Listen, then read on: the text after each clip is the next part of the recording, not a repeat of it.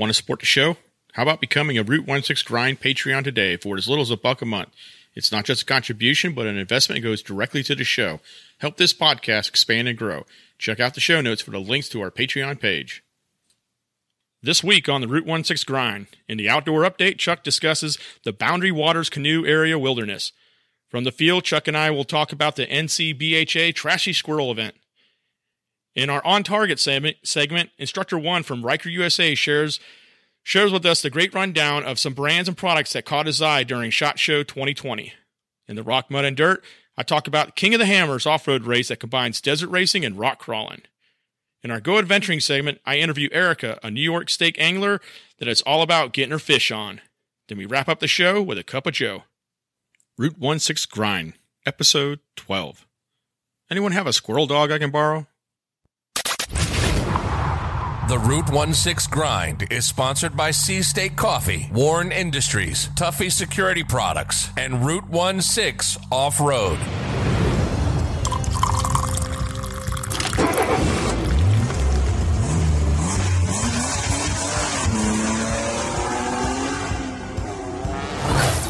Welcome to the Route 16 Grind, the podcast for outdoor adventurers. Each week, we bring you information related to off-road and outdoor activities. If you wheel, hunt, fish, overland, or are an all-around adventurer, this podcast is for you. Each week, we pour a cup of Sea State coffee and talk about informative topics, the gear, and the training that can help you have a successful outdoor adventure. We have amazing contributors and some great conversation. So, grab your cup and enjoy the show. Here are your hosts, Brian and Chuck. All right, welcome back to the Route 16 Grind Podcast. I'm Brian of Route 16. And I'm here with my fellow host, Chuck. Chuck, how you doing, bud? Doing good, man. Super busy week. Hope you're doing well. Yeah, I'm busy too. Hey, so we got a big show, man. We got a lot of stuff. Yeah, a couple interviews, pretty good outdoor update. Yeah, this is a big one. They've been action-packed here lately, I feel like. I think they're all action-packed, man. What's up? So, hey, we got a couple reviews. How about we get to those and we'll roll on with the show there. So we got from a post on Facebook, Stephen W. in Kansas says, "Good podcast, guys. Keep it up." Hey, Stephen in Kansas, thank you, brother. It's only good because you listen, man. Thank you so much. From Instagram, CarterBM02, who I met at the Sandhills Game Lands while rabbit hunting, said, "Listen to your podcast. Love them." Hey, thank you so much. I think Chuck and I actually are going to talk a little bit about that day later in the show. So, hey, everyone, we appreciate your posts and your feedback. One of the best ways to help the show is to post a 5-star review with your feedback on Stitcher or Apple Podcasts. This helps us grow the Route 16 Grind audience, and we also get a chance to hear from you. So if you love the show, please consider leaving us a 5-star rating on Stitcher and Apple Podcasts today. The Outdoor Update is brought to you by Tuffy Security Products. Having your vehicle broken into is not a laughing matter. Trust Tuffy Security Products to stop opportunistic thieves. Tuffy is the industry leader in automotive security and provides peace of mind when you walk away from your rig. Durable and easy to install, Tuffy Security Products has adventure-ready consoles, drawers, and lockboxes available for you to organize your rig and secure your gear. Visit TuffyProducts.com and use special offer code GRIND to save 10% on your order. Remember to lock it up. Welcome back to the Outdoor Update, the weekly segment where we provide you with stories, news, and information from the recent goings-ons in the outdoor world. The Boundary Waters Canoe Area Wilderness is located in Minnesota within the Superior National Forest. The wilderness area there is 1 million acres in size, and it includes over 1,200 miles of canoe routes, plus 2,000 designated campsites. The BWCA was protected under the Wilderness Act with the signing of the Boundary Waters Canoe Area Wilderness Act of 1978 by Jimmy Carter. And this piece of legislation, it piggybacked on many other protections that had been going on in the area since the turn of the century. It just solidified it more at the federal level. There were various treaties and things between the United States and Canada that protected certain things in the area, but this set the boundary, this expanded the size and got it up to 1 million acres and classifies it as the designated wilderness that we know today. And not only are the boundary waters a place where one can go to experience a truly unique time in the outdoors, but it's also a huge economic driver in the area. The Boundary Waters wilderness area is the most visited wilderness area in the country. In 2017, there was a study that looked at the impacts of copper nickel mining in the region and how that would affect the boundary waters. Well, that study was canceled. And if the study would have found that mining would have severe negative impacts on the wilderness area, then there would have been a 20-year moratorium placed on mining. And the concern is that pollution from mining operations located within the Boundary Waters watershed would result in some catastrophic environmental impacts. And this could realistically change the entire area for the long term, if not forever. So currently, since this study has been canceled, and you can mine within, not within the wilderness area, but within the Superior National Forest around it.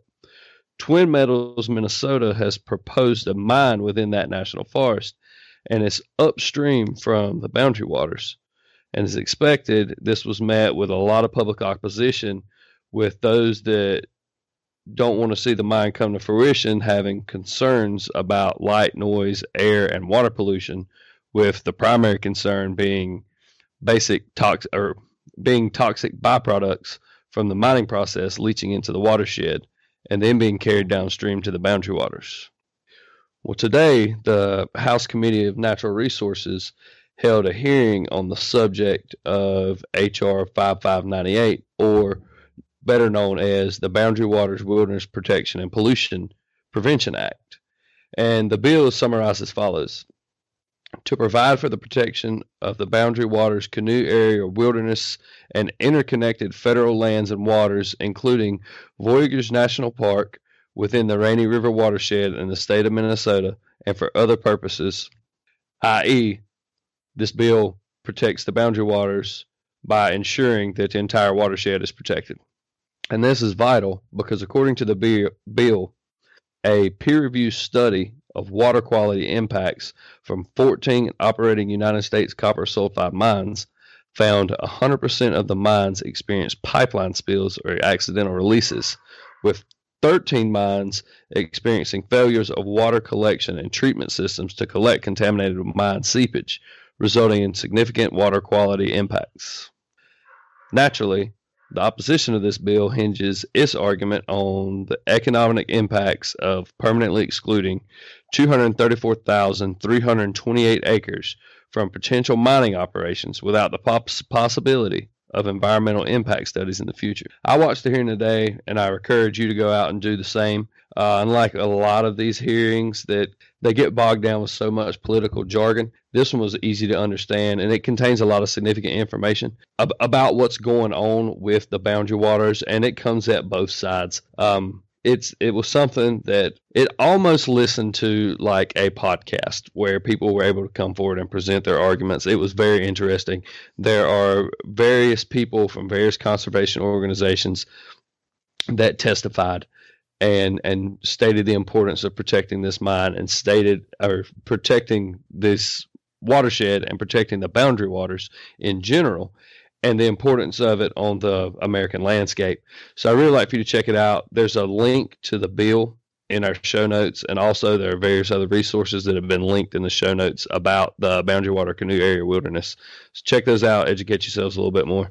You know, I've never heard good things about copper mines. I know that looking at images of it, National Geographic or anything that's on the web, it just seems like you just don't know the impacts of those things.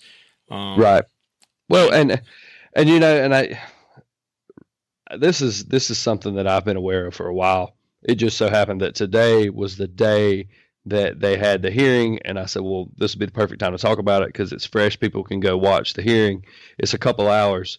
But there's mining, and that's what a lot of these folks from Minnesota are touting. They're used to mining, but this copper sulfide mining is a whole different animal, even though it is below ground mining. The big concern is, from what I've gathered, is the slurry that's coming back up, and some of the byproducts leaching out into the air, into the water. But like you said, with you've never heard good things about it. When I start hearing all these copper sulfide mines leak, I'm like, or sulfide or copper mines leak and all this, and they all cause all this. I was like, okay, that's a hyperbole. You know, that's coming from the opposition. They're hoping people don't look into it. But realistically, once you look into it, all of these mines having problems isn't that far off of a statement. Right. And, you know, Minnesota's a pretty wet and saturated state as it is. And isn't it like, what, Atlanta, 10,000 lakes? Is that Minnesota? Is that the right state? Yeah. Yep. So their water table is probably pretty easy access. And I was just thinking about, you know I've been to a copper mine or something like that. So I had to go real deep back in my history in the Marine Corps. We actually used to train in this one area. It was an old copper mine, and they had, you know, like, caves, but it was mostly desert out there. Right. So this, this environment that they're doing it in, I mean, I could see where it would have a tremendous amount of impact. I need to get a lot smarter on this. I'm definitely going to check that out and try and understand it. So I truly understand where both sides of the argument are coming from. But anytime you're doing mining, anytime you're doing anything like that, I know it's a tough thing, but... And the problem when you have large companies and corporations that do this kind of thing, they literally look at it and go, well, can we afford to be sued, 3-4 times versus put in? Yeah. And to me, that's just, excuse my language, that's just kind of bullshit right there. You need to do the right thing. Yeah, that's just it. You're 100% right. And they all say they do, but at the end of the day, accidents do happen. And I get it. And I don't think, for the most part, they're not intentionally having these environmental impacts, but accidents do happen. And kind of how it's set up now, you've got the Boundary Waters Wilderness Area, then there's a buffer zone, and then there's the rest of the National Forest. Okay, well, in that buffer zone now, there's currently no mining allowed. But in the green area, that's not within this buffer zone, but it's National Forest, it is, there is mining allowed. But essentially what this bill would do would block off mining in most of that area, from what I understand, potentially all of it. Right. But the reason is it's because of the potential of this particular type of mining and it getting into the water, and water flows downhill. So this anything that gets contaminated is going to end up eventually getting into the boundary waters. And if it does, I mean, I've never been there. It's on the bucket list, but I know a good bit about it. It's a premier destination. Like I said, I mean, it's the most visited wilderness area in the country. I need to check it out. I mean, when you said that, I was like, nah, I feel, like I'm missing out on something. So I definitely need to check it out. And you know what's interesting about this conversation, Chuck, because we both live in North Carolina. Like, when I say coal ash, I don't think there's anyone that's lived in the states in the last decade that doesn't understand. Me being a guy, I don't want a lot of government regulation, everything else. But the reason government comes in and gives all these arguments is because of events where, companies are trying to take the shortcuts and all that kind of stuff like that. And you're like, hey, I got to make you do it. And, that's a whole different type of podcast, if you will. But what I'm getting at is, I think we understand environmental impacts because that's something that, man, we have lived every day for the last decade or more here in North Carolina with this coal ash issue. Right. And with you talking about because both of you and I both kind of pretty much agree on government regulation and how it's not the greatest thing in the world. I view the federal government's job is to handle interstate affairs and foreign affairs. And water is a prime example of this, which is one reason that the EPA came about to begin with, is because water flows from state to state. So it's not okay for one state to pollute the piss out of the water and then for it to flow down, say, from North Carolina to South Carolina, or to harbor all the water. That's something where federal regulation needs to come in and handle these interstate issues. Well, this right here has the potential to turn into an international issue because it literally lies on the Canadian border. The boundary waters do. I think 150 miles of it is along the Canadian border. This is something which is, like I said, it was original protections were through treaties with Canada. I want to say that number was just right around 500,000 acres of that was protected at that time. It ended up becoming 1 million through this act. But either way, I think this is somewhere, the point being, this is somewhere where the federal government needs to step in and do something in order to regulate these impacts, because, I mean, whether the water's going north or south, it's affecting somebody downstream, and these corporations shouldn't be allowed to do that. Right. And, you know, that's just impacting all the things that we enjoy with the outdoors, whether it's fishing, hunting, all the other things that we enjoy. It's just a domino effect. You know, Chuck, every time I love the material you bring every week, and I'm going to dive into this. I'm going to learn some more, and I'm really going to formulate an educated opinion. And that's what I love about what you bring. It really makes us think. Thank you so much, brother. Oh, for sure. And I appreciate it. The Red Warn badge says you're equipped to handle anything, ready to conquer any challenge that may come your way. That badge has stood for off-road excellence for more than 70 years. During that time, we haven't stopped innovating or striving for perfection. Be ready. Be prepared. Go Warn.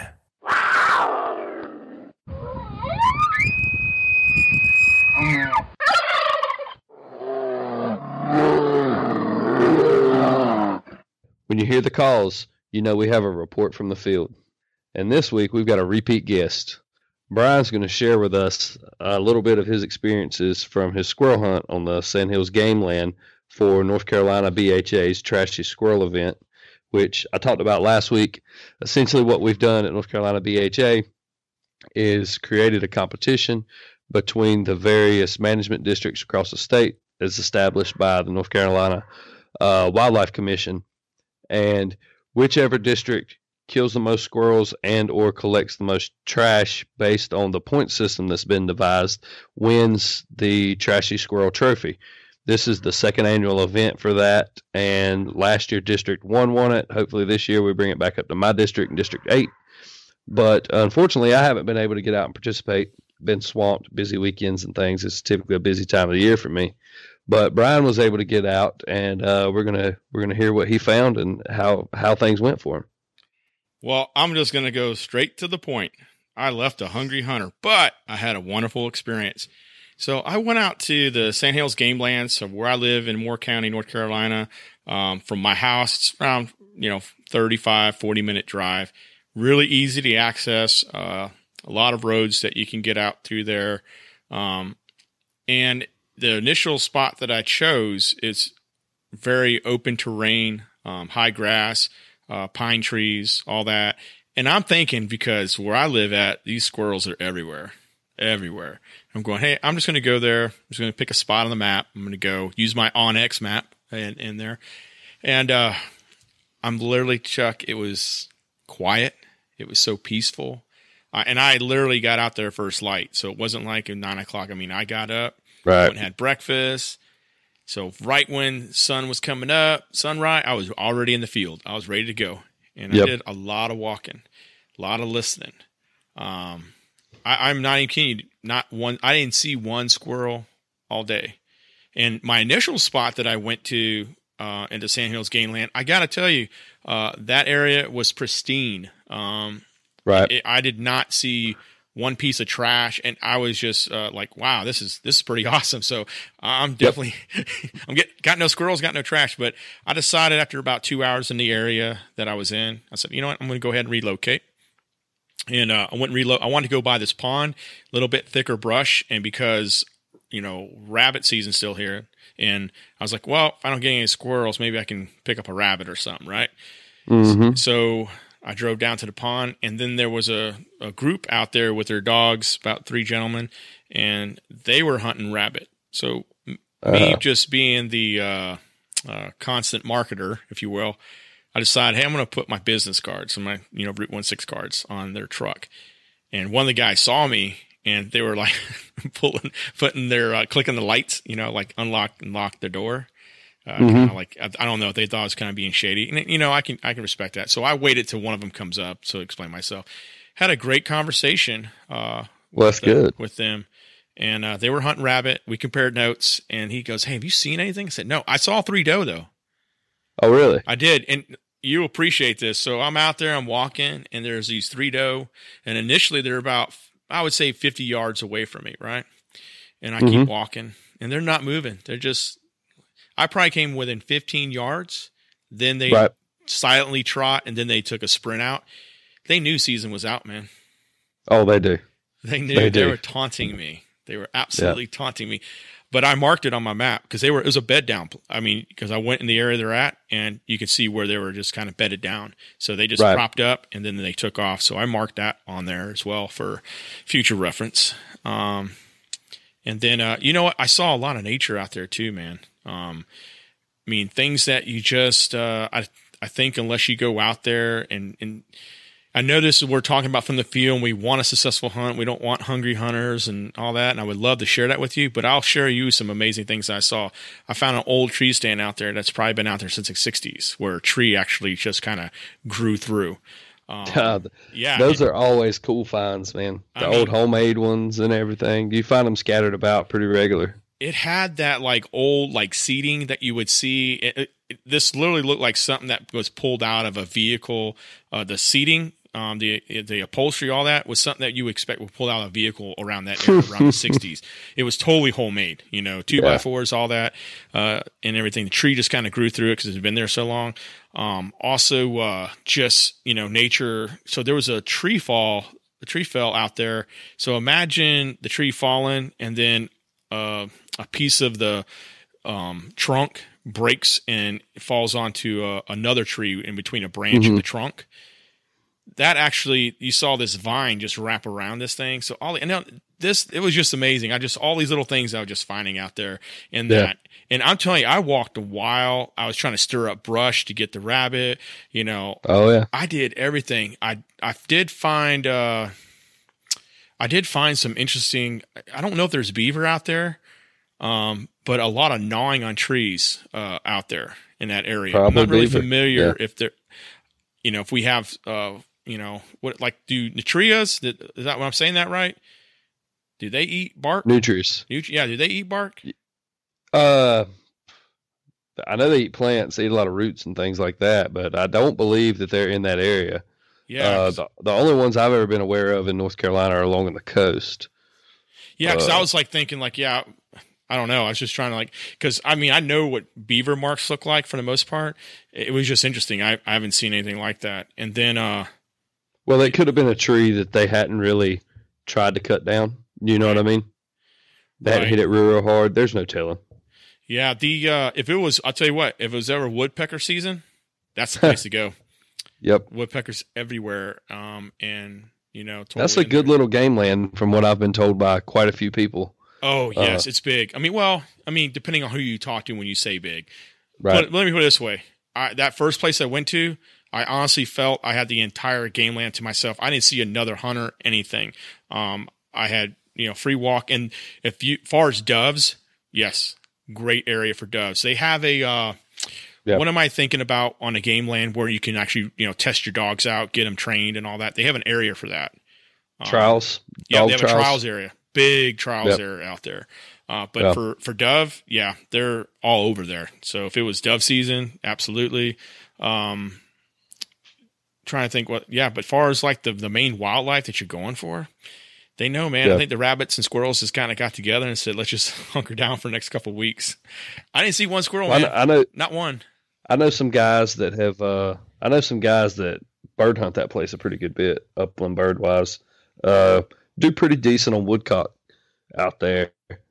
So from what I've gathered from it, it's a pretty solid small game, game land. I can see that. So, I mean, I didn't get around the pond too much. It goes like, there's a real good swampy area.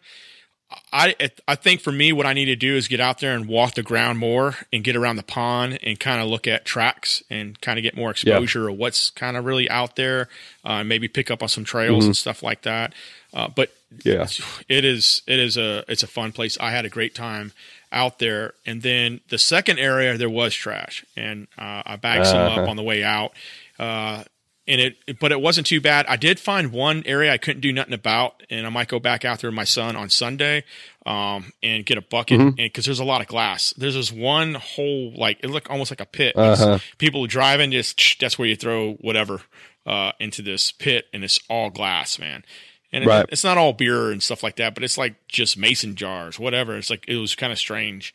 I didn't see any washer dryers out there, which tendency you will find something like that in public land, you know. So just tires and like, you're like, good Lord, really couldn't take that to the dump, man. But it was a really good day. That's like last year. Last year we squirrel hunted the same area where you and I turkey hunted. Oh, did you? And in that area, didn't find hardly any trash. Maybe a random can or something, you know, nothing crazy at all. Really well maintained, pretty surprising. But then that afternoon, while my buddy was taking a nap and some other guys were still hunting that one property, I went up the road to another property, and there was just trash everywhere. But it was a little bit less accessible. Definitely no hikers coming to it for the most part. So It was one of those scenarios to where I think its seclusion led to it being inundated with trash. So, but it's nice to hear though that Sandhills didn't have a lot of trash on it. It's kind of hit or miss with the game lands. I pulled up with, like you said, washers, mattresses, things like that in the parking lot. Like, I seen some crazy stuff somewhere. You know, I was following it because I had to leave around noon, so I wasn't out there all day, unfortunately. And so my thinking is maybe they came out later that day. But I was watching, and there was a lot of success in the guys that I went to Uwharrie, I saw.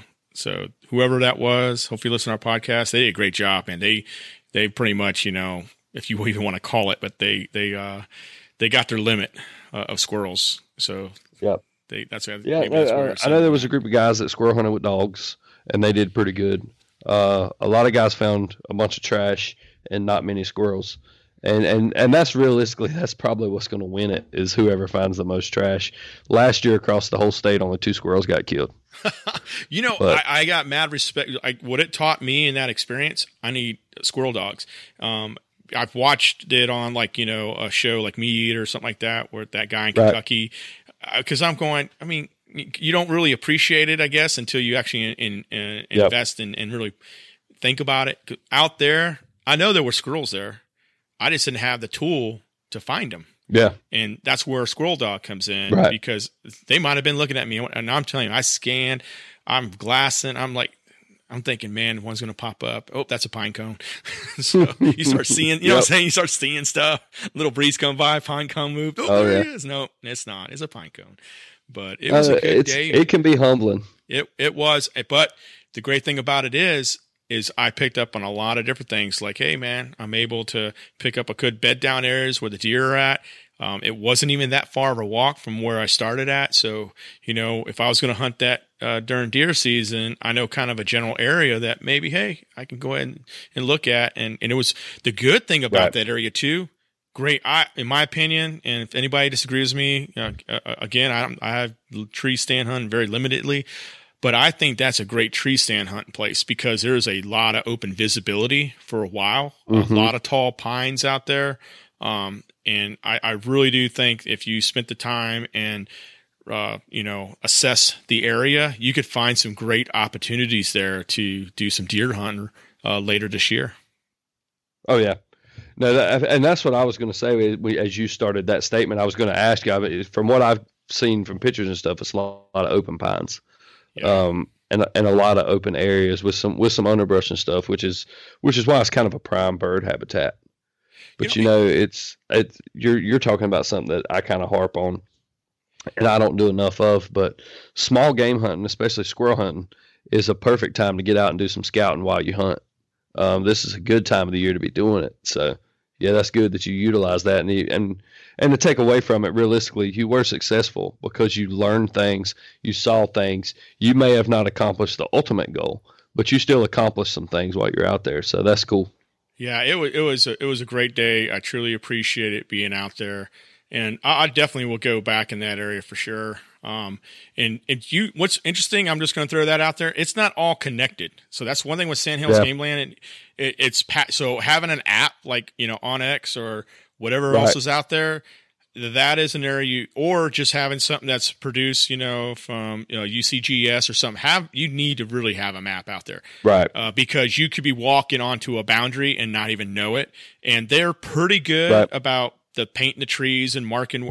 But I'm telling you, if you go out there, have something to make sure you're staying on the right place, because it is patchy. There's big areas, small areas across the road. I mean, you really need to know you're on the game land. Mm-hmm. Yeah. Yeah, no, knowing property lines, especially nowadays, is very vital. Back in the day, you used to be able to kind of go where you wanted to, and if you ended up somewhere you weren't supposed to, it wasn't the end of the world. People were typically pretty respectful about it. But now a lot of people are real protective, and especially I found that a fair amount of people that live adjacent to game lands are kind of leery of people coming on and off those game lands, and a lot of them tend to be not too welcoming to somebody accidentally ending up on their property. They assume that everybody's coming in and just trying to slip in on it or something. Right. So, I think, between just the normal disrespect, if you want to call it, from a variety of other outdoors activities that kind of happen. It's not just hunting. It's other things that kind of ruin that. And then just the fact of poaching, probably has a part of it, yeah. Especially when it comes to property owners that do hunt and everything else. That's a big, and it's a variety of things, not just one segment of it. So just do the right thing and try and be a good ambassador for the sport and the activity you enjoy. It's really about what it is. 100%, man. That's a great message. We'd like to feature your successes and outdoor adventures. So shoot the pics over to us with a brief story at route16.com/contact. That's rootonsix.com/contact. On target. What's up, everybody? This is Ron Holmes, aka Instructor One, with Ryker USA, coming to you on the Route 16 grind with your SHOT Show breakdown update from SHOT Show 2020. It was a great show. It was my 8th year, and it was there for a lot of business. Got a lot of great things accomplished. But I got to meet some amazing people and a lot of veteran-owned companies. And the first one is BDS Tactical Gear, veteran-owned company out of Oceanside. So check them out, BDS Tactical Gear. Pretty versatile, and again, a veteran-owned company. If you guys are familiar, there's like a bunch of dogs that are pretty popular in the industry.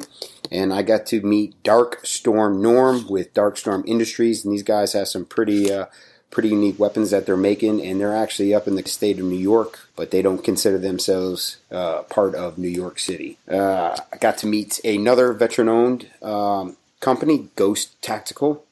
Turns out my buddy Trey and I were actually deployed at the same time on the same float, so that's always pretty cool when you can close a circle like that. Blackwater, who I recently found out is now North Carolina based out in Concord, and they just dropped this new rifle that actually has a thumb trigger. So instead of having your traditional trigger on your rifle, the thumb goes into the back of the pistol grip and you just push down. I haven't shot it yet. I will be in a few weeks. We're going out there and we're going to do a collaboration with the Ryker Grip and their rifles and shotguns they just released at SHOT Show. And I'm really excited to shoot this because it's their concept behind it was ergonomics and mobility, which had a lot to do with why we invented the Ryker Grip. They also just launched their own brand of ammo, so I'm going to happily go up there and shoot as much of their ammo as I can because it's free. I got to sit down and chat with the owner of Fight Light. Now, if you guys have seen these products that these guys make, they make an upper for your AR-15. It turns it into a belt-fed rifle. It's pretty sick. That was one of the coolest things I actually got to see. I had seen that, but I hadn't physically seen it, and that was awesome. Big shout-out to another podcast, The Arms Room, LLC, down in Orlando, Florida. We got to sit down, do a good 15-minute interview, and got to know those guys, and looking forward to more with them down the road. I also got to meet a retired Marine, Scott Husing, the author of Echo in Ramadi, and I got to tell you, I just started listening to the audiobook. I'm halfway through it, and it is just it's amazing. The guy tells a story of his, what he went through with his Marines, and and both times he fought in Ramadi, and it's a great story. So if you guys are looking for a good book, Echo in Ramadi, you should pick it up. Got to meet the owner of GTI, which is a really unique training facility. If you guys follow the tactical games, they had this back in last year. It's an old, in South Carolina, it's an old nuclear facility that was built in the 70s, but it was never brought online. And it's now a pretty insane training facility. Kind of think like almost like the X-Men Danger Room. It's kind of like that. It's pretty cool. I also got introduced to a company called Desert Tech out of Utah. These guys have a bullpup rifle that shoots 3 different caliber rounds. All you got to do is change out the barrel, and it adapts to the magazines. Again, haven't shot this, but going to be doing some work with them later in the year.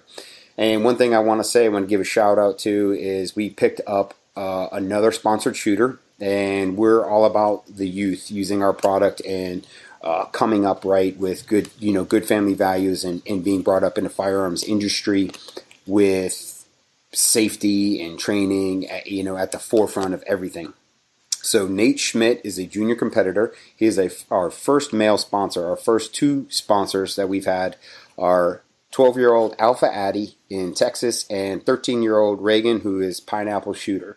And both those little ladies have been doing great things and making embarrassing people. And I like to say it's because of the Ryker grip. So Nate Schmidt, junior shooter, thank you, for seeking us out and getting to meet your parents, and we look forward to having you on your team. So that's the SHOT Show 2020 wrap-up. Well, one more thing. I also did get to see the 3D printed, titanium 3D printed suppressors that SIG is making. And impressive, nothing short of amazing. And I haven't really been into suppressors before, but after seeing that one, I want a suppressor for every gun I own. So again, that's the wrap up, SHOT Show 2020. Thank you to the Route 16 Grind for bringing me on to come on out here, and I'll be doing this with you guys, and tactical tips, practical, and hit the show up and let them know if there's something that you want me to cover. And train safe, train smart, train with a purpose. Ron with Ryker USA.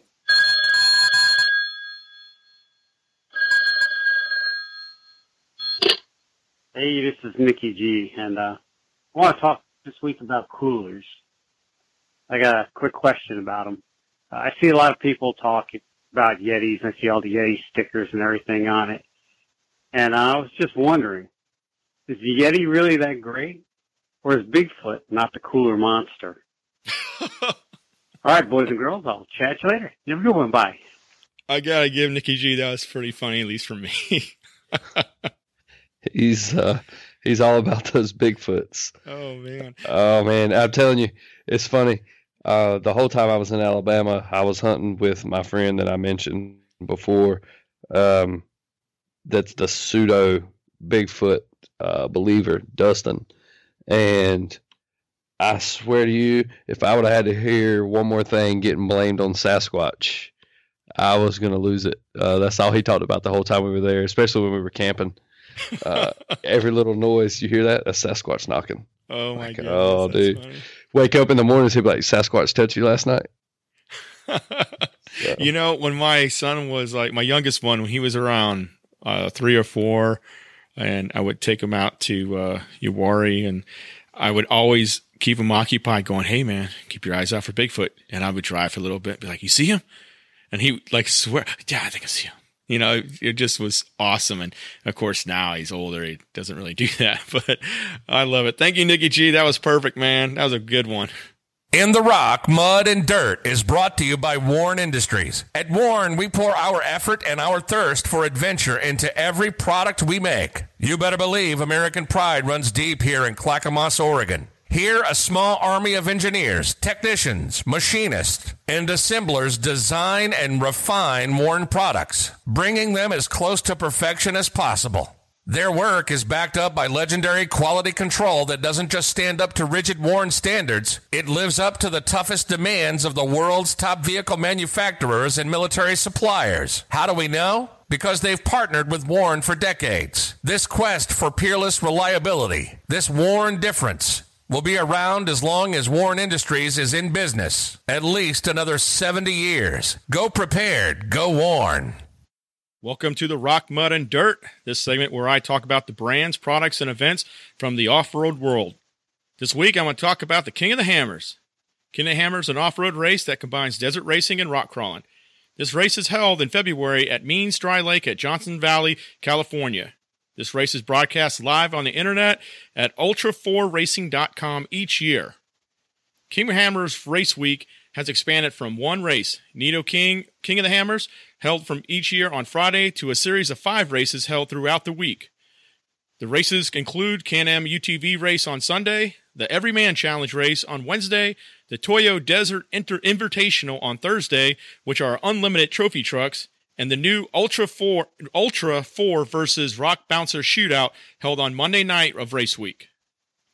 The race vehicles used at King of the Hammers are known as Ultra4 vehicles, which are capable of speeds of over 100 miles an hour for the desert sections, but still contain gear ratios of 100 to 1 or lower for technical rock crawling.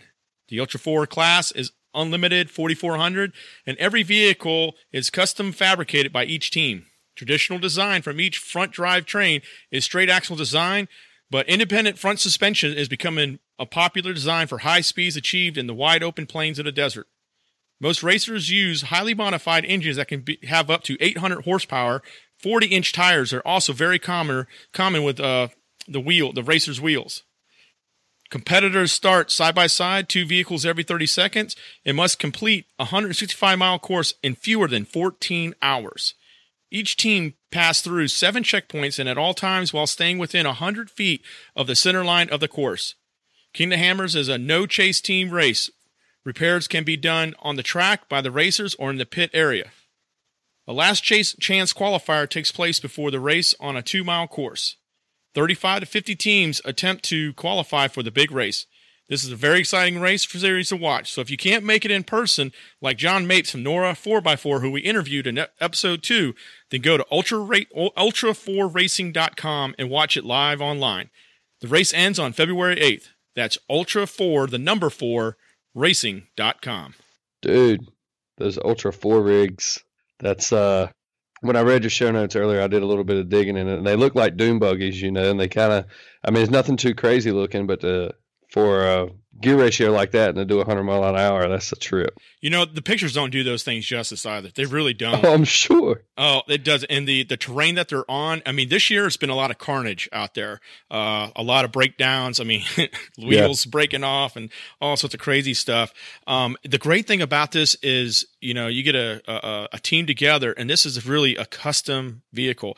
So in the open, like Warren the other day posted, had a post from King of the Hammers, and it was a Suzuki. You know, no kidding, a beefed up Suzuki Samurai thing, you know, obviously heavily modified, but essentially a Suzuki Samurai. So it is just really cool to see that type of skill and fabrication at work. So it's not just being, you got to know how to race, but you got to know how to fix these things, build them, patch them. I mean, it is amazing. And fortunately, when, you know, NORRA 4x4, they used to do the 36 hours Uwharrie race here, you would actually meet a couple of these racers that actually competed at King of the Hammers. So it was really cool to meet them and kind of hear about their experiences and stuff. And I have a good friend of mine, Scott, who owns Candor Off-Road.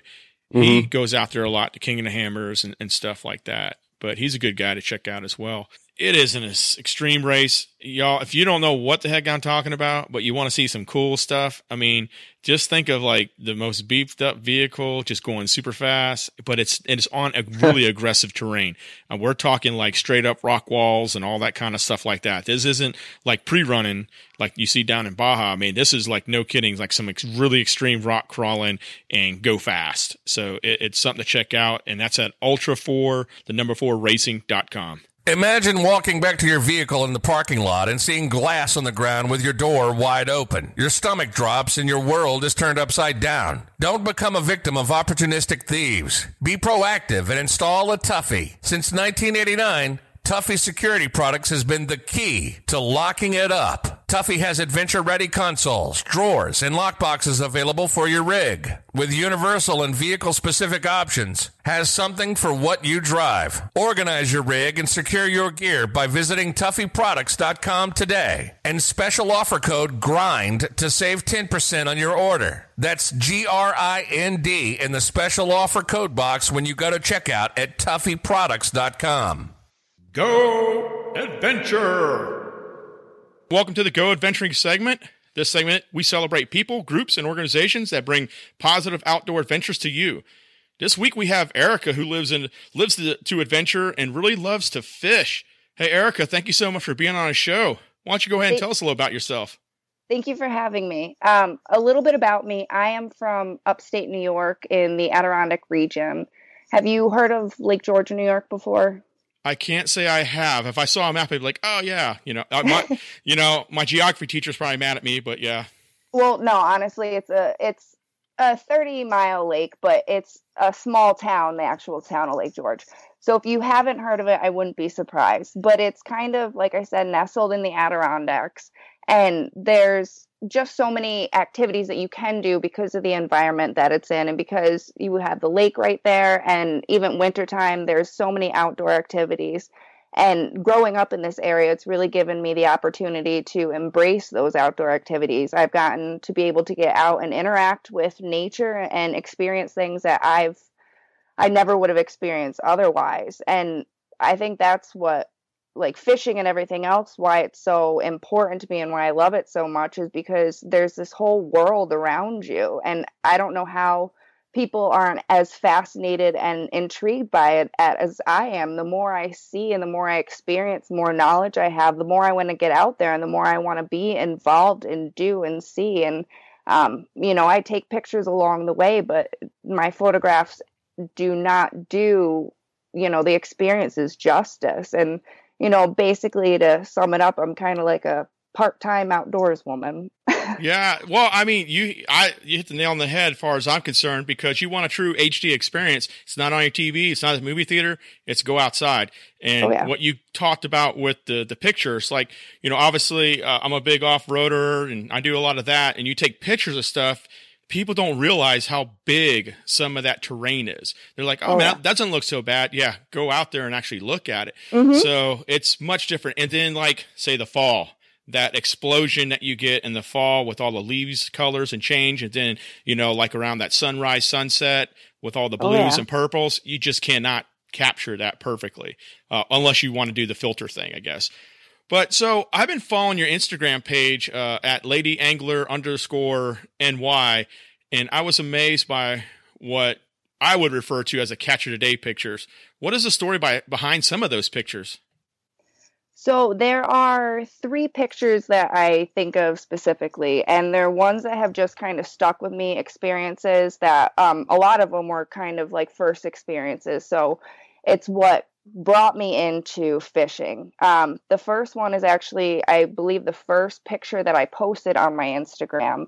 It was from Salmon River, which is in Pulaski, New York, and it's a tributary of Lake Ontario. They stock the lake with these big king salmon, and every year they run up the Salmon River, and it was the biggest fish that I've ever hooked into. And just looking at the picture, the smile on my face isn't like a picture smile. It's a genuine, like, I just loved it. It was the greatest feeling in my life. And I've never I hadn't hooked into a fish that big. And just, I still remember that feeling and just fighting something. I had never seen the rod bend like that or felt that kind of power. It was just... Oh, it gets my heart racing just talking about it. Right, and I can tell. How long was that fight for? You know what? She was pretty rotten at that point. It was probably 10, 15 minutes. It wasn't very long, but it's still, I hadn't felt anything like that. I caught little tiny trout before that, so that was awesome for me. Yeah, I really love your page. I just, I mean, you you have some amazing fish out there, some big hogs in there as well. So yeah, what is the diversity of the fish that you catch out there? I pretty much catch whatever I can catch. There are times where I go to catch certain fish and I catch something completely different. I've been salmon fishing and caught perch. I am nice. Still relatively new, still relatively inexperienced, still have a lot to learn. I've fished my entire life, but I didn't start taking it seriously up until a few years ago. And it's actually kind of when I got into fly fishing, and I don't know what it is about fly fishing. It just, that it captured me in a way that no other fishing had before. And I think that's what really drives me to do it, because I'm not the kind of person that likes to sit still. I want to move. I want to do something. With fly fishing, I have that option too. I don't have to sit still. Whereas, like, I feel like, you know, a lot of times you just throw the line out there. You got your bobber or sinker, whatever on the end, you let it sit. And you don't have to do that with fly fishing. So it's a rhythm, right? It's kind of like a rhythm that you do. Yes. Oh yeah, definitely. It's like, I used to be a modern dancer. I danced for over 20 years. And when I stopped dancing, fly fishing almost replaced that. It still gave me a great experience. I got to experience beautiful things, and I got to move at the same time, and kind of two very different things, but for some reason, the passions for both of them are definitely equal. So I want to get back to fly fishing, but I want to ask you this question. You brought something up that really set with me. I think I mentioned it, I think maybe last show, but you said it specifically. Hey, I've been fishing all my life, but I'm just now really getting into it. So you're taking it serious. And I honestly feel that, right, because I've always kind of looked at it this way. Hey, I've taken my kids fish, and I've done, like, you know, what you're talking about. But then there's the, you know what, I'm actually going outside. I'm looking at, you know, the type of bait I'm using. I mean, it's kind of like you're looking at the science and the technology that you're employing in order to have the experience that you want. When I say technology, I'm not saying like all the fancy stuff. It's just how you approach things and everything. I think that's pretty cool how you looked at that. And that's a very honest review of yourself. So what do you think was the thing that made you say, you know what, I need to elevate my game here. I need to take this more serious. It was actually a person that kind of did it. A friend of mine brought me into, like, fishing, really gave me the experiences that I needed, that to feel that rush, you know, when the fish starts pulling that drag, and it just, to get your heart to race like that. And he showed me that. And then it got to the point where I wanted to be able to do it myself. I didn't want him to be the one tying on the fly that was going to work, or using his entire setup. You know, he used to hand me his rod. I didn't want to do that. So there's actually kind of a story that goes along with that. There's a river here local that was one of the first spots he took me to fly fishing. So I went, I caught a rainbow trout, and it was 2 years later, we went back to the same exact spot, only this time I had my setup. I had all of my stuff, my gear, my fly tied on, and I was able to catch a rainbow trout. And nice. Not the same exact spot, but the same body of water. And that, for me, was such a huge accomplishment, to be able to go out there and do it on my own, and know that the world ended and I had to provide for myself, knowing that I could, that's an awesome experience too. Right. So do you catch and release, or do you kind of do both, catch and release and, you know, cook the fish and all? For the most part, I catch and release. I'm not a huge fish person, so I don't really see the point in keeping it unless someone is going to eat it. Yeah, I hear that. Well, that's awesome. So do you make your own flies? That's a whole nother skill set too.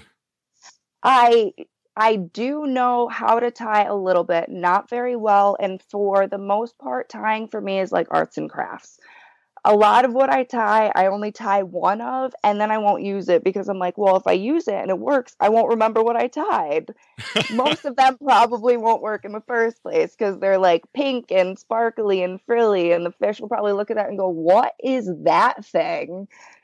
So have you ever made a chartreuse fly? I don't think I've made one that's all chartreuse. No. Yeah, because that goes back to a show. I don't know what show it was, but Chuck's father swears by that color, swears by it for fishing, chartreuse. Like, I didn't even know what it was. I had a hard time even pronouncing it. And yeah, I was like, oh, okay. But yeah, his dad swears by that color. So far as the fishing, I mean, that's not the only thing you do though. There's some other things. You mentioned crafts, and you obviously, I've seen like some other pictures where you kind of traveled. You know, why don't you tell us a little about that? Oh, I have so many different hobbies. I do a lot of things. I stay busy.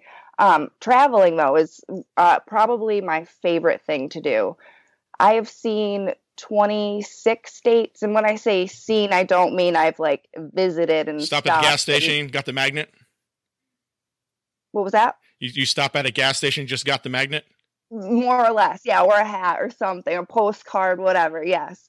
But I mean, driving through it, you still get to see what it looks like, the landscape. And for me, that's seeing the state. If I drive from one end to the other, I'm sorry, I saw the state. You know, the diversity of this country, most people have no clue of. I mean, I've crossed this country numerous times, especially when I served in the Marine Corps. And I mean, it just blows my mind, the amount of diversity of our nation, and people just need to get out there and experience it. And I love that how you're sharing it. Hey, I'm driving through, I'm experiencing it. And the best way to do it is to drive. I mean, I got to stop and see the Grand Canyon. I got to stand on the Four Corners Monument. I've seen both the Atlantic and the Pacific Ocean. That's exactly how you put it. You have to get out there and you have to do it. I mean, you can stare at pictures and stare at a screen and go, wow, that's beautiful. But you have to get out there and you have to see it for yourself. I agree. You know, well, there was one trip I took from California, and I was driving back to Texas, where I'm from. And I literally, actually, you know what? I think I was crossing. I was actually going to Virginia at that time. I get all my trips mixed up. But I was driving, and I remember just saying, you know what? I'm going to take this off trail.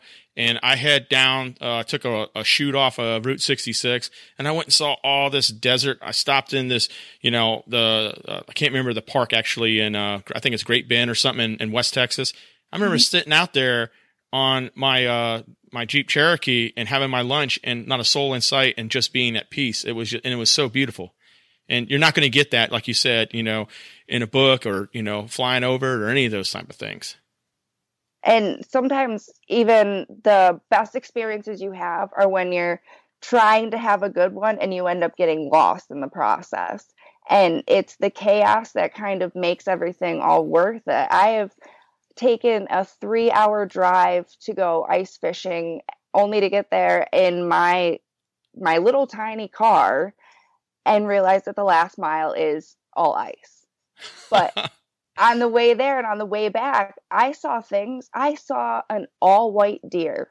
I never in my entire life would have ever seen that had I not left the house. That is a great attitude. You focus on it. Yeah, that's great. Like, focus on the things that matter. I love that attitude. You know, far as, you know, when you're going out, you're driving, what are the things far as, hey, I get up today, I'm going to go fishing. What drives your schedule for these things that you want to go out and do? Like, how do you go about it? When it comes to fishing, I think about it more than pretty much anything else. I get to the point where I get antsy if I don't go fishing. That, yeah. I get almost like grumpy. You know how people get like hangry? I get that way about fishing.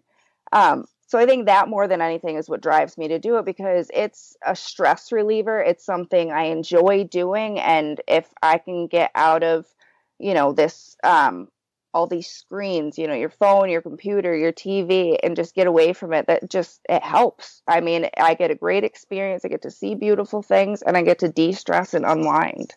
You know, and there are some things I remember, there used to be a big race out here, in Uwharrie called 36 Hours.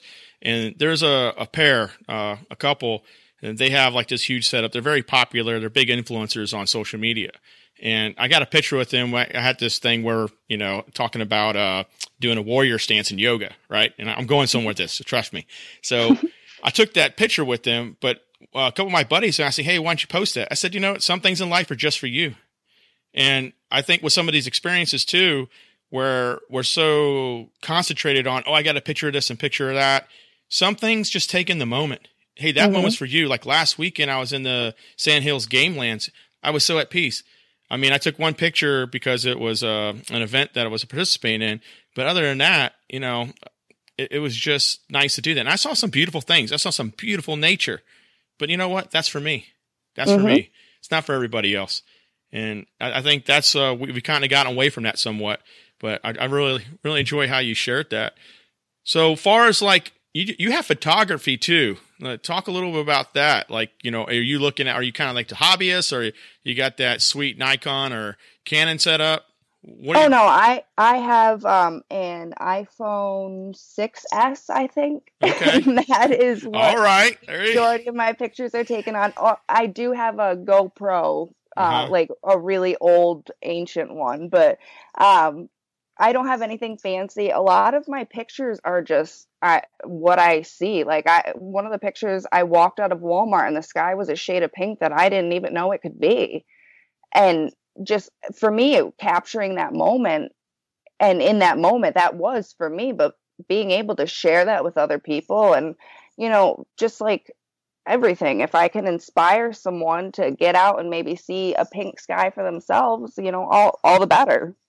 Now, as far as like what you want to do with fishing, are you looking at maybe getting in competitions? Are you looking at maybe getting in tournaments, you know, something like that? I mean, you're obviously, you reel in some fish, so you know what you're doing. Are you looking to take that someplace else?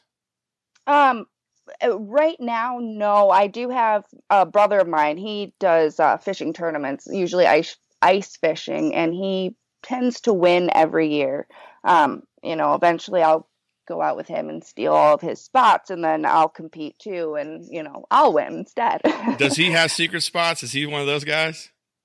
Yes and no. He is also outdoorsy. He fishes and he hunts. And then I have one other brother, and he just loves football, and he didn't get the outdoor gene, but we love him anyway. But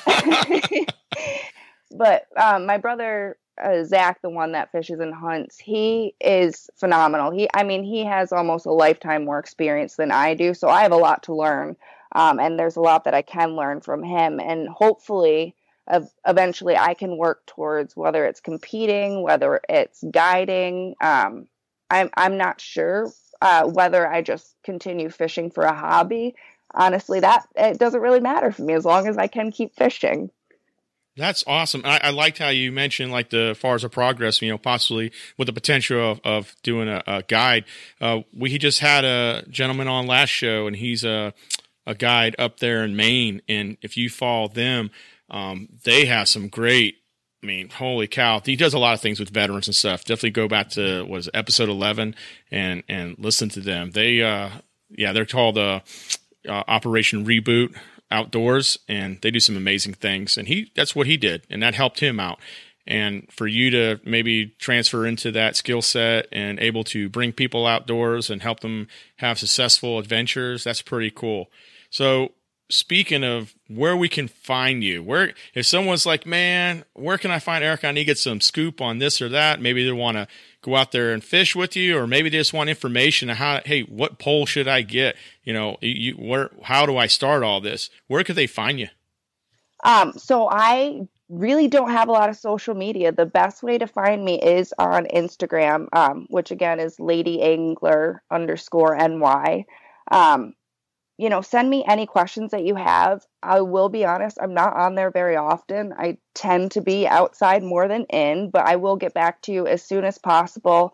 And feel free to reach out to me with whatever. Yeah, awesome. And we'll make sure that that's in the show notes. And really appreciate you coming on. Everyone, I encourage you to go out there and follow her page. You will definitely be inspired. I was, and therefore I wanted to bring her on a show and share her story with you. So Erica, thank you so much for being on. I really appreciate it. Thank you. Want to be on the show? Maybe share with us some interesting hunting, fishing, overlanding, wheeling, or adventuring news? Then give us a call at the Route 16 Grind hotline at 919-694-3356. And maybe you will be on our next show.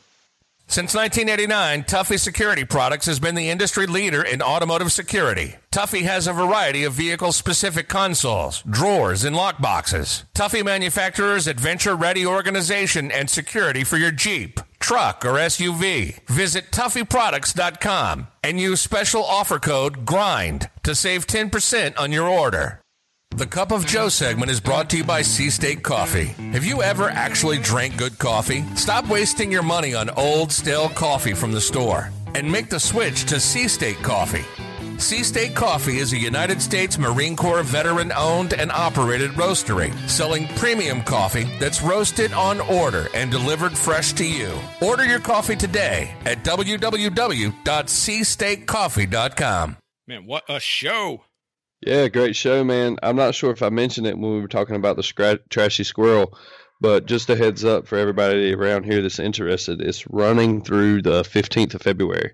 So you still got two more weekends to get out there and get it done. Right on, right on. Hey, I got a great thing coming up this weekend. So I know I shared a few times on this podcast about the thing that really got me excited about getting back and hunting. And it's a wonderful event called Enduring Gratitude, held out at a what is it called? I think it's out in Snow Camp, North Carolina. And this organization does some amazing things. And they essentially just take you out, a bunch of veterans. I mean, it is like literally over 100 or more veterans that get together. And you go shoot clays all day. And you go pheasant hunt. It's a lot of bonding that day. And I'm going to go out and volunteer this Saturday. Kind of like, my thank you. And hopefully I meet, some of the guys out there. I'm going to, hopefully bring some stuff back for next week, maybe for our From the Field segment. So I'm excited about that. Yeah, I tell you what, Instructor One, Ron, man, great breakdown from SHOT, brother. Oh, man. Dude, that was so much information. I'm sitting here and I'm like, I'm going to have to go back and, for one, I got to listen to this thing because you just finished up Erica's Go Adventuring segment. So I'm going to have to listen to it.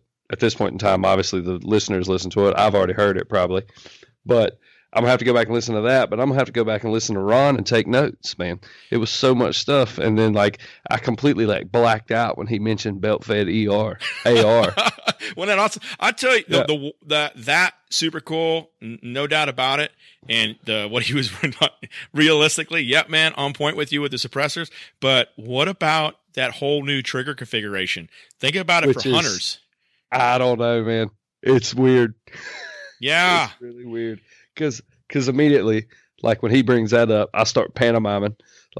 How would I shoot, with my thumb? And I don't know. It's just, it's kind of weird. I think I'd have to see it to see how it worked. I'm just so used to that trigger squeeze. And I think for those of us who been in military, because you have all sorts of hardware now, especially with the AR-15 platform, you squeeze, you push. Mm-hmm. There's something that does something. You're doing more than just squeezing that trigger. Half the time, there's a lot of other things and bells and whistles that are included on that AR platform. So I think it's one of the things we just take for granted that, oh yeah, man, that's so. I think the adaptability of it. I agree with you. It's all new. What I like about it. It's the thinking out of the box. It's hey, let's work. What are the areas that we can improve upon? It's kind of like what Ryker did with their grip. Hey, there's something that might fit you. And then this whole new. I got to see it, man. I'm with you. I want to see it. I want to touch it. I want to feel it. I wish I could get the free bullets that Ron does. I mean, what's up, Ron? Hook brother up. Yeah. But nah.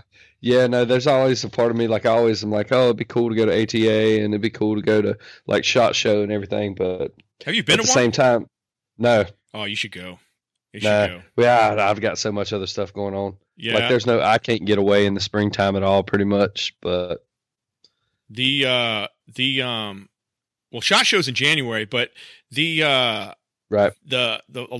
anyone who's ever gone, what I'm talking about. The swag that you get there is better than none, man. So if those of you don't know what SHOT Show is, it literally is the biggest gun show in the world, essentially, to water it down. Mm-hmm. And it's in Vegas, and it is amazing. You literally. If you're going to go, you have to go at least 2 days. The third day, you'll probably be like, okay, I'm over it. But within 2 days, it takes you 2 days to go see everything in there. It is huge. And there's so many great opportunities to talk to manufacturers. And I don't think I had a bad experience at a SHOT Show. I've been in a couple of them. And the great thing about it, too, is you run into people. For me, especially, I run into people I know. I used to kind of work in a little bit in that industry, and it's really fun. And And, you know, and it's not just, there's a lot of outdoor companies there too. It's not just, you know, your gun manufacturers and bullets and stuff. It is very much an outdoor show as well. So don't let that, you know, if that's not your interest, there might be something there that is. So definitely check it out. But Erica, really appreciate her coming on. Yeah, that's how I know about it. Oh, what's that? The SHOT Show is through the outdoor space. Oh, yeah. That's how I know what it is, more so from the shooting side of things. But anyway, back to Erica. That's fine, dude. It's our show. We can do what we want, man. But yeah, really cool. That was really just something, literally, y'all. I was just kind of like following hashtags or whatever to kind of check some things out. And it's going to sound weird the way it's going to come out. But yeah, I found her on Instagram, but not in a creeper way. But I was like totally fascinated with the images that she had of these fish. And it was like another fish, another one. And she's just pulling these things out. And so I totally encourage you to go follow her page. But I was like, man, I got to know the story behind this. And really great story. Very much, you know, I just really appreciate her sharing her story with us. And, you know, definitely look forward to, you know, as she progresses in her skill set, if she advances on, like she talked about possibly becoming a guide, if she does that, I would love to bring her back on and talk about that. And, you know, y'all, we want to get you on here. So you don't have to be this person that has like 50,000 followers on your social media. It's not about that. It's about your story. It's about your authenticity. It's about how do you inspire others to get outside and enjoy something? Because I cannot say it enough, man. I would not be here on this podcast right now if someone didn't inspire me, something didn't inspire me to say, hey, get back to the things that you love and get into it. And then somebody as cool as Chuck said, hey man, I'll take you hunting. That's what it is. This is kind of my way of giving that back, and every week trying to share that story with all these different things we love to say, look, I think there was a post we put out there like, hey, nature's out there. It's got plenty of space for you. Go out there and experience it. Yep. No, 100%. We do want to share the stories of just anybody and everybody that's got an interesting story to tell, which is most folks that are in the outdoor world. And no matter how you're recreating. So yeah, that's the type of people we want on. I'm not out here discriminating and looking for somebody that's going to get us some kind of notoriety, or I just want somebody on here because they've got 1 million followers or whatnot. So thank you all for joining us. Remember, if you have an idea or maybe you'd like to contribute to one of our segments, all you have to do is go to route16.com and select contact and let us know your idea. That's ROOTONESIX.com and select contact. Thanks for listening to the Route 16 Grind. We want to thank our amazing sponsors, Warren Industries, Tuffy Security Products, Sea State Coffee, and Route 16 Off Road for their support. Follow us on Instagram, Facebook, Twitter, Pinterest, and more. Just look for Route 16. That's ROOTONESIX. Or just go to route16.com. Until next week, plan smart, be safe, and as always, be prepared. Fish on! Yeah!